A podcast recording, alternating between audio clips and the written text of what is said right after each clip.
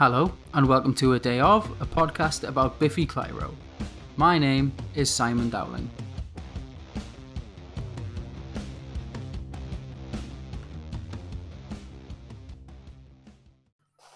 The second song on Blackened Sky was the debut single from the album, twenty-seven. The first of two songs allegedly named after bus routes that were used for Simon to travel to his girlfriend's house. This is an unashamed love song. twenty-seven saw the band get coverage from the legendary rock magazine Kerrang when it was voted Single of the Week by the band Taproot. The moment is captured in this quote from James. "I was getting ready to wash my car when Ben brought the magazine into the house. We couldn't believe it and we started running around the house screaming. When I calmed down, I thought, well, better clean the car then. We're from Kilmarnock and no one gives a shit. It helps to keep your feet on the ground."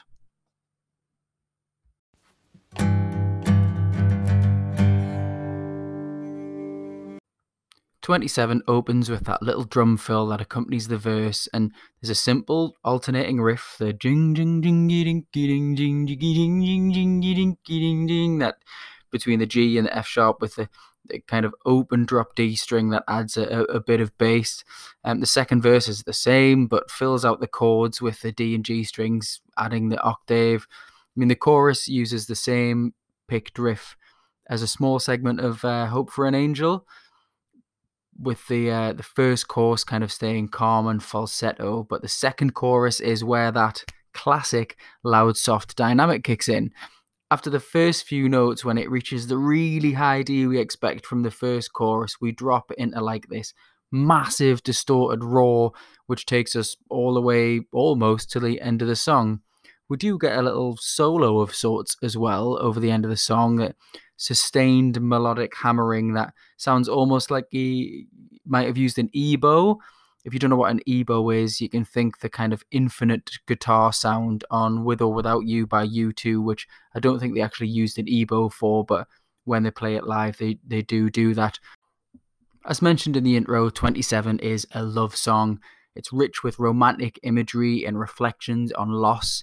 There is still that emo edge, the "I am bleeding with blood I'd give to you to be the way we were," possibly hinting at the subject of the song has passed away or gone away. You know, the talks of silken skin, piercing eyes, and how complete they made him feel. It's, you know, very much stuck in the past. The chorus, again, wonderfully emo. "I still feel the pain in my heart. Thoughts once pure are now diluted." They hint at recovery. Kind of confirmation comes from, from Simon at the end of the song with the "It's all right now." I'm sorry for singing in these podcasts, by the way, but I've just sung these songs by default so many times that it just comes naturally. Um, but yes, I could just say "it's all right now," but I kind of enjoy the singing, I'm not going to lie.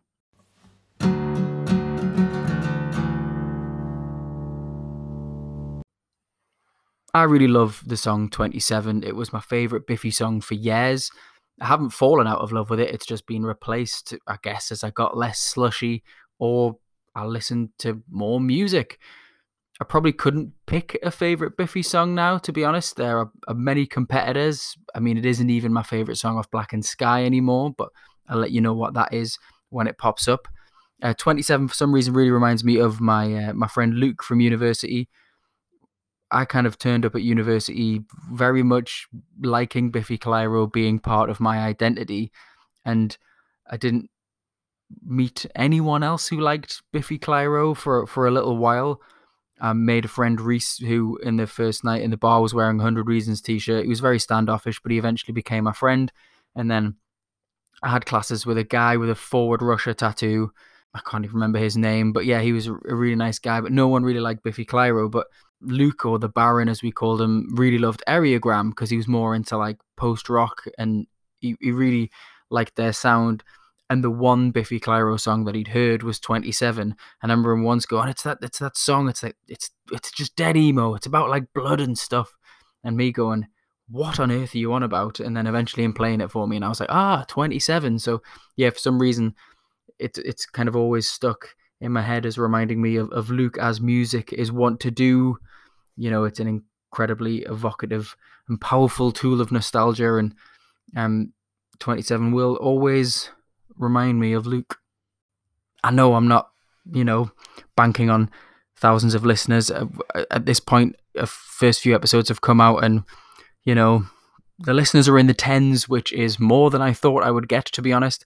But genuinely, if you have a, a particular story about a, a Biffy Clyro song, or they remind you of any particular moment in, in your life, I'd love to hear those stories.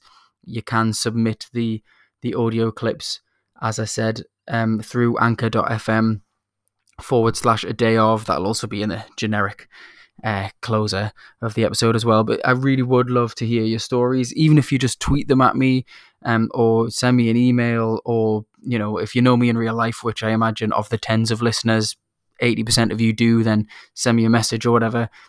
Just tell me your stories about Biffy Clyro and I'd love to read them out. I'll keep them anonymous if they're salacious, and, you know, it would just be great to to get you engaged. Thank you for listening to A Day Of. My name's Simon Dowling.